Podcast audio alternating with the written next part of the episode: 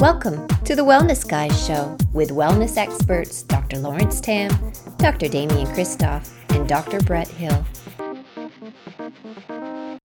Welcome to the Wellness Guys. I am Dr. Lawrence Tam. I'm Dr. Damian Kristof.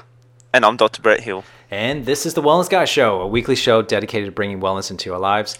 And today we thought we'd be talking about a couple of things. We've been getting a lot of Facebook messages and uh, Facebook, um, oh, actually emails as well about the paleo um, paleo diet. You know, obviously people have been listening to our the Wellness Guy show. We've been listening to some of the interviews that we've done with Robb Wolf and Loren uh, Loren Cordain. Um, God, I'm tongue tied there. Sorry, Loren, if you're Yeah. listening.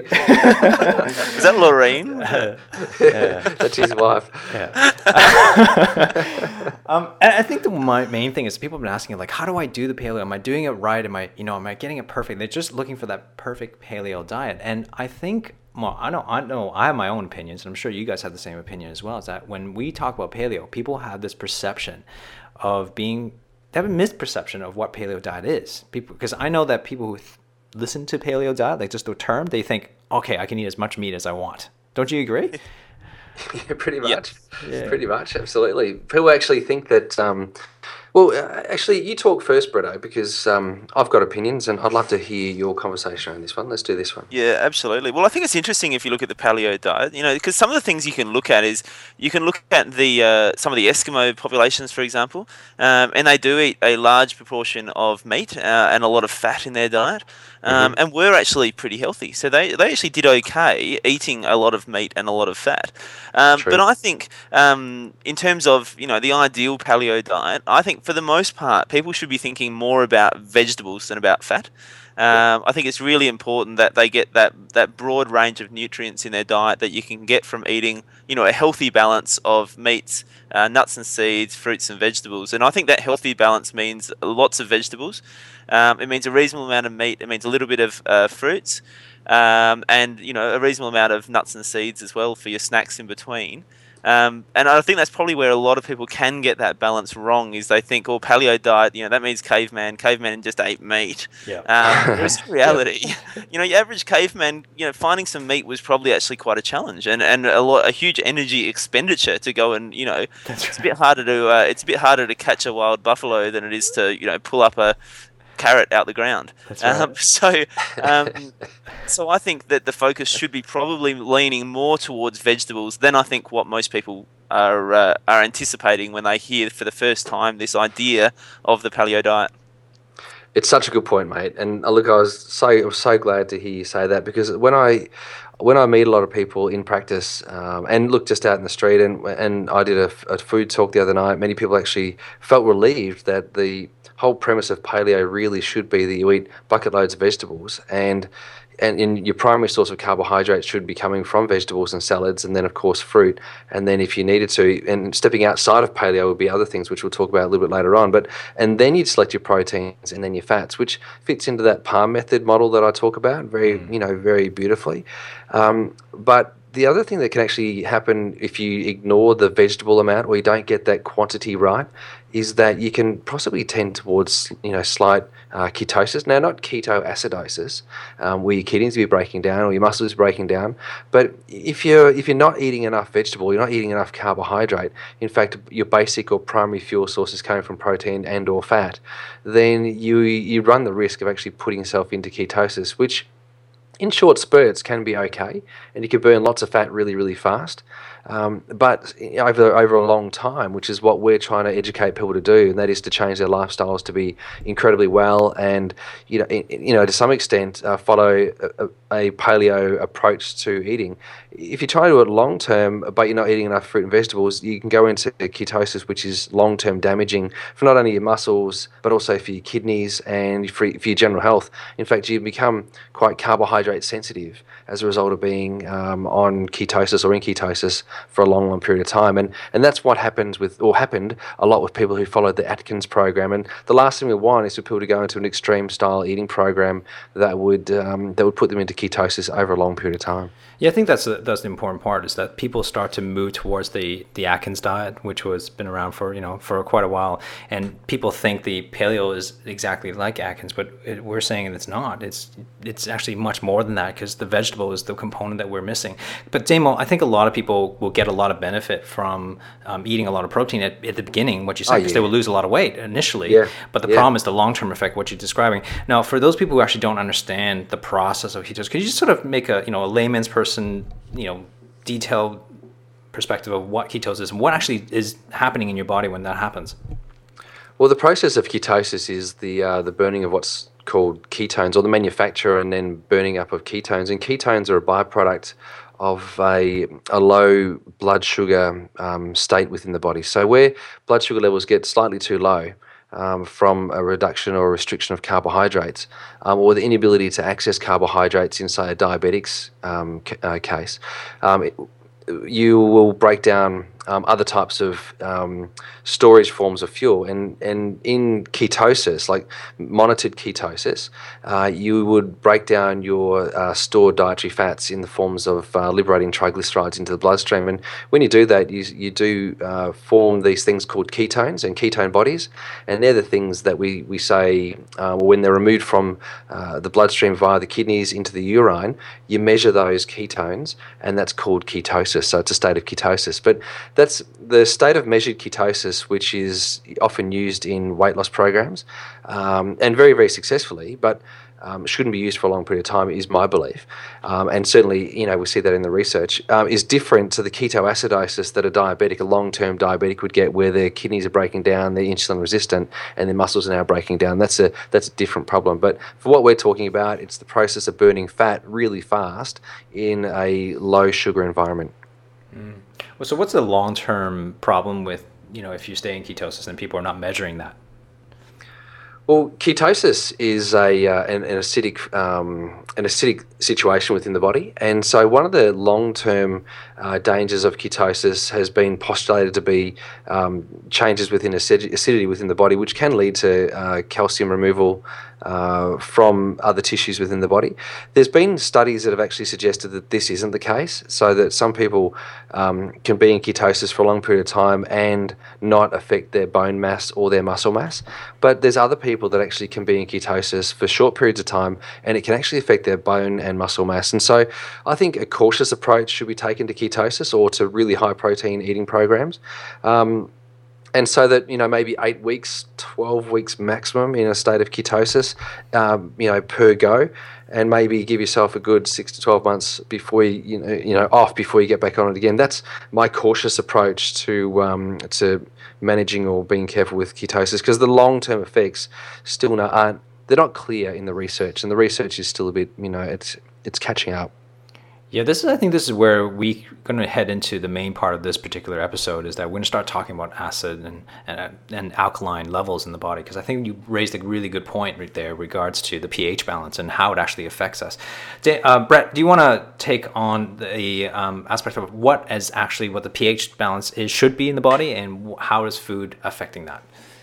Yeah, absolutely. So, um, you know, your pH, you know, we talk a lot about uh, homeostasis, and so there is actually a homeostatic level that your pH um, should be in your body. And uh, and what we're seeing with a lot of our modern diets is that actually um, our diets are far too acidic. Um, so a lot of the foods that we have in our modern diets, um, and certainly as we've just spoken about, meat can fall into this um, picture.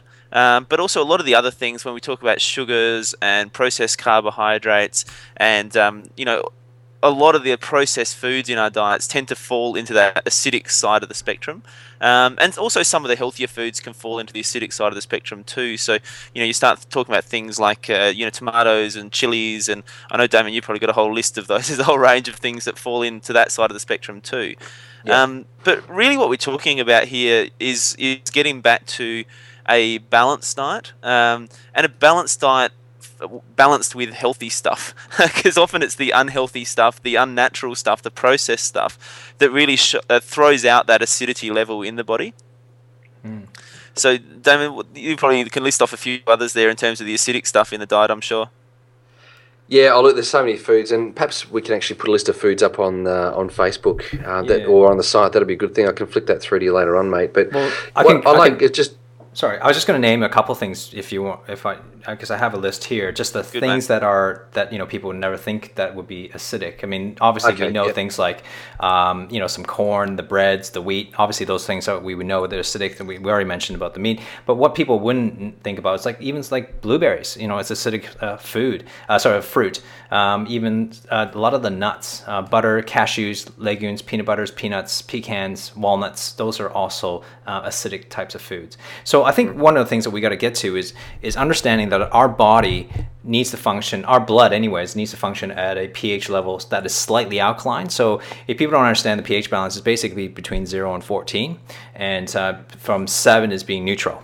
Right, so our body pH balance should be about slightly alkaline. I believe it's around 7.35 to 7.45 Yeah. and and it needs to stay that at that level and anything deviation above it too alkaline or too acidic which is sort of too acidic would be 0 to 7 um, or out- too alkaline is above 7 if it's too acidic or too alkaline it causes the body to go through a whole bunch of processes to, to make sure that that stays at that level so D- Damo, you want to take it from there No, that's that's spot on. And, and you know, Brett said uh, before about the homeostasis, and homeostasis is that ability of the body to return to its normal state. And there are some things that we're learning these days that the body actually really struggles to return to its original state, and that's where we, we spoke. I think did we speak about stress? We, we spoke about stress and allostatic loading. Did we? Did we speak about that? Yeah. we did talk we a little yeah. bit about that.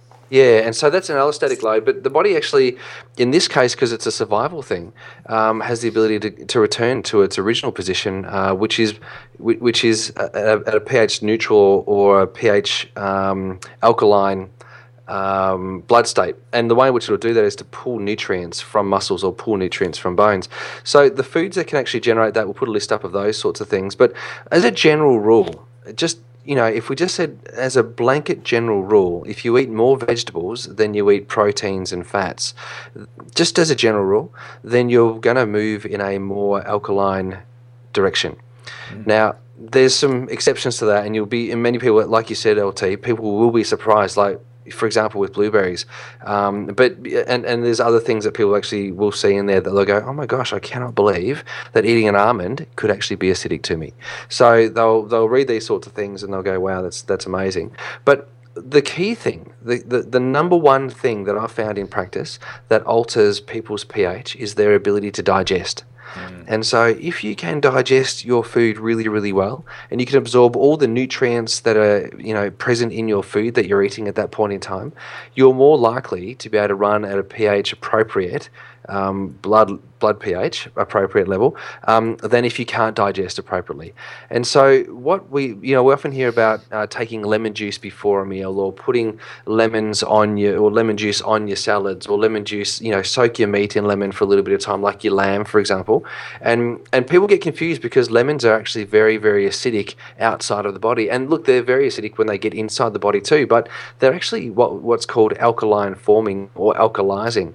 And the reason why they uh, they do this is because they enhance digestion. So when you increase the amount of acidity in your gut, you improve digestion, and so subsequently, consequently, you'll end up resulting in a better digestive process, better digestive habits, and you'll absorb the nutrients that are present in your food supply that can then go and buffer the acidity from your metabolic waste that's circulating through your bloodstream.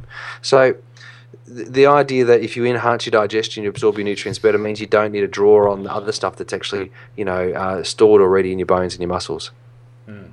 Yeah, absolutely, and I think it's worth mentioning there, Damon, because you did speak about you know the balance, getting the balance right between your um, between your vegetables and your meats and proteins and those sort of things. But I think you know my experience as well is that when it comes to the actual foods we're eating, that it's not necessarily those foods which are probably more the healthier foods that can really impact on the acid, um, but Yeah. it's much more the you know things like your caffeine, your alcohol, your sugars, your processed carbohydrates, breads, grains, cereals. Those are the things that tend to really throw out the acid balance, just because they're so highly consumed in our modern diets that that I find it's much more those foods that are actually really throwing out the balance rather than perhaps you know there's I mean I'm sure there are some people who are just eating way too much meat and protein um, and nowhere near enough vegetables, um, but I think it's it's those processed foods that are really just throwing us out of whack.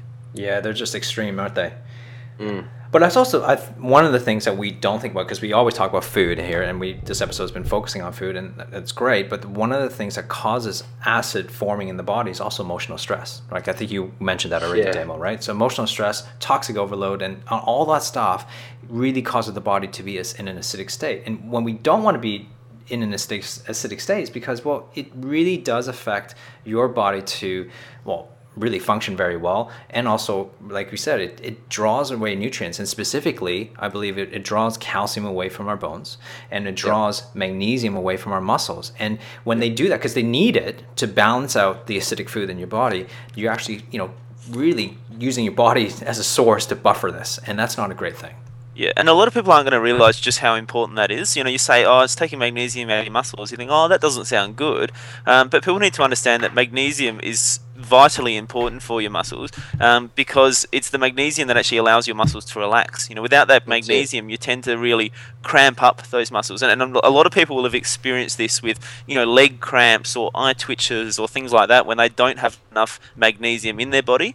Um, but what people also need to think about is that it's not just the skeletal muscles that get affected by this. So it's actually the um, oh, I've had a blank now. Uh, it's actually the rest of the, the yeah yeah the Cardiac, cardiac, the Yeah, blood and- vessels, all yeah. those the, The your rest of those muscles in your body which are actually being affected as well. Um, so that really has an impact on your heart. You know, the, it, if you start thinking about your heart going into spasm and having a cramp, that doesn't sound good. Uh, or your blood vessels going into spasm and having a cramp, which is actually going to really affect your blood pressure. Uh, it's going to affect the resistance there. Um, so you know, we're starting to think, well, maybe that's going to then have an impact on you know heart disease or strokes or you know a whole range of other things like that as well. So it's really important to th- to understand what that magnesium and that lack of magnesium in your body can do. It's not just a few cramps in your legs, but it's actually affecting your your heart health as well, which is pretty important. I often talk about um, the health of your teeth, and so if you're getting cavities or your teeth are falling out, or yeah, or you're on your third set of teeth, you know, you, you, you've you know got falsies. Uh, if you're on your third set of teeth, then you're you're probably highly likely to have pretty poor quality bones as well, and your teeth are actually a really good indicator of the health of the rest of your bones. And I actually remember being taught that. I can't remember where I got taught that or read that, but I thought, wow, that's actually quite insightful because often when I see people uh, in practice with you know bad teeth or incredibly odor you know odorful um, uh, what's it called? Halitosis. Their breath really stinks. Um, their fingernails are really bad form as well. Their hair is in really bad shape. Their skin's in really bad shape. And um, of course their bowels are in really bad shape and they have heartburn indigestion all these sorts of things going on. So you know there's a whole lot of things that we've just spoken about in the last you know 15 minutes it actually um, highlights to you that there's a number of key things that you could measure uh, as to how acidic your body might be. But you can actually go and get some pH sticks from the pharmacy um, or or from your local practitioner and measure your urinary pH to get an, a guide as to what your blood pH would be. And you're looking to get a urinary pH level of around about 6.5 to 7 like that's what you're aiming and if you can get higher 7.5 then you're doing really really well. So if you can get those sorts of levels and you're smashing it that's just as an indicator but there are key indicators such as your breath the coating on your tongue your digestive habits heartburn indigestion bloating farting diarrhea um, malabsorption, craving foods. Uh, these are the sorts of things that give you indication that your pH level might be out of whack. And just we also need to remember that the pH level is a scale, right? From we talked about it being zero to fourteen. So which means the food sources that you're eating, whether it be alkaline type of foods or acidic types of foods, are also on a scale. So some right. food, some foods are also very acidic, where some foods are just sort of slightly acidic. You know, same thing for alkalinic. So some foods are really alkaline and some food is not. So I'll give you an example of really highly acid forming foods. We all know that uh, you know we'll probably do an episode on this in the future, which is like NutraSweet or those artificial sweeteners. They're absolutely Yeah. terrible for you. Terrible. Uh, unfortunately, for those people who um, like beer, okay, beer and coffee. Okay, coffee is pretty acidic. Uh, it's a pH of four, and Coca-Cola is a pH of two. So I mean, so though you need to look at a chart uh, and an acid alkaline chart. I like I like those type of charts because you really can look at those highly acidic foods and mid to highly acidic foods and really just eliminate those from your diet as much as possible and really focus on the highly alkalinic foods. And uh, I guess the alkalinic foods we're talking about, we work hard to mention this, but it's all basically the dark green veggies. Um, well, Yeah. most veggies are, but the dark green ones, especially like seaweed or um, you know the spinach and stuff, are usually more the higher end of uh, of alkaline. You know, even including alfalfa sprouts and all, a whole bunch of things.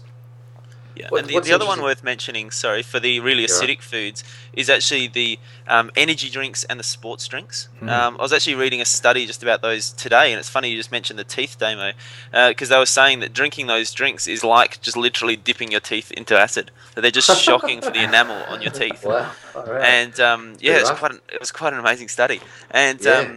So yeah, they they'd done a whole uh, a series of tests, and basically what they'd done is dipped teeth into this stu- into those drinks for 15 minutes Oh, um, wow. to see what would happen, and it was just destroying the enamel on the teeth. Um, so they're definitely right on that acidic end of the scale as well. That's a shocker, isn't it? It's actually made worse by the bacteria that are in the mouth that feed off the sugars that are in your diet. So that's that's even made worse. So you've got to be really careful of that. But understand that this is a balance thing. So it's not that you can only eat alkaline foods and that you should only eat alkaline foods and never ever touch an acidic food for the rest of your life. That's not what we're saying. It's that the balance that should be formed um, is measured by measuring your pH.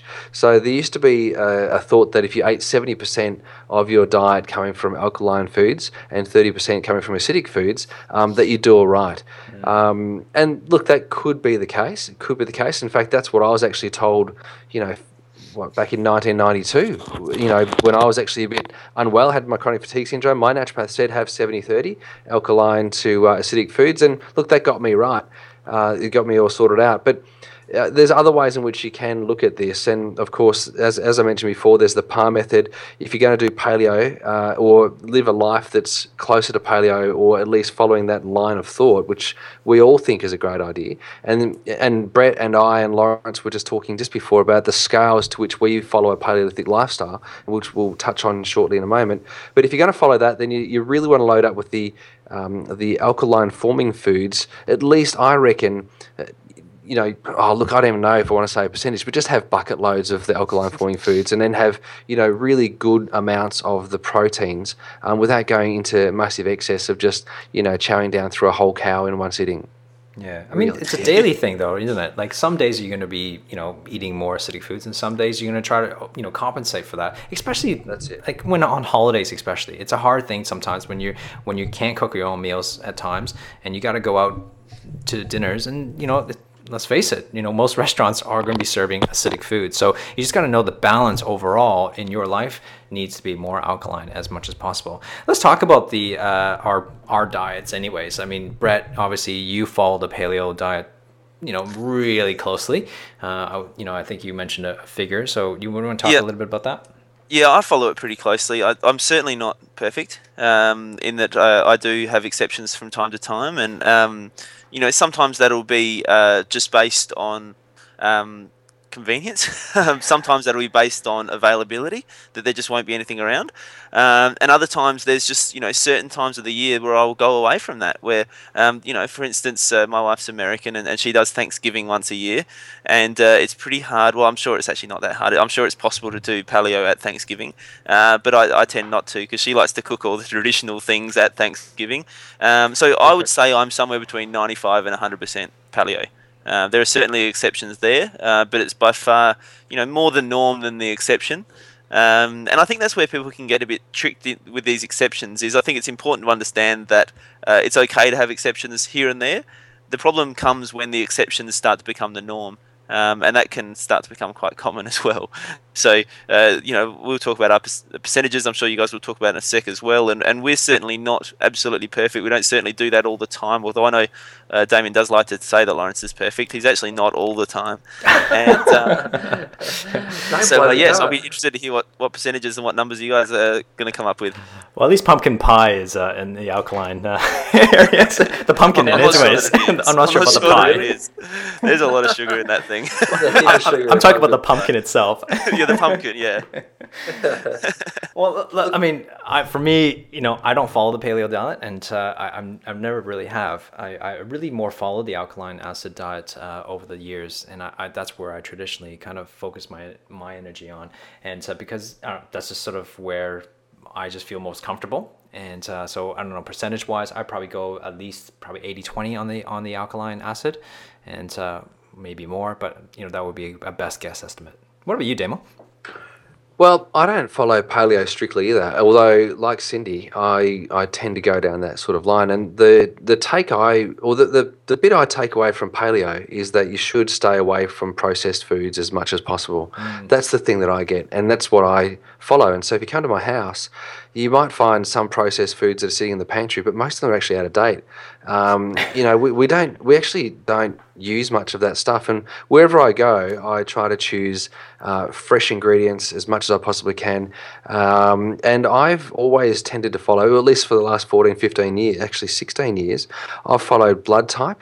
Um, and I've followed zone principles. So I've gone more with blood sugar balancing and eating food for my blood type, which I've got O type blood. So um, that's quite a Paleolithic uh, model of eating. You know, so if I'm to use my genes, uh, which you know to some extent you're looking at a genetic expression by looking at your blood type, um, I've, I'm actually acknowledging that I have evolved to some extent more than say what paleo suggests that we haven't evolved at all.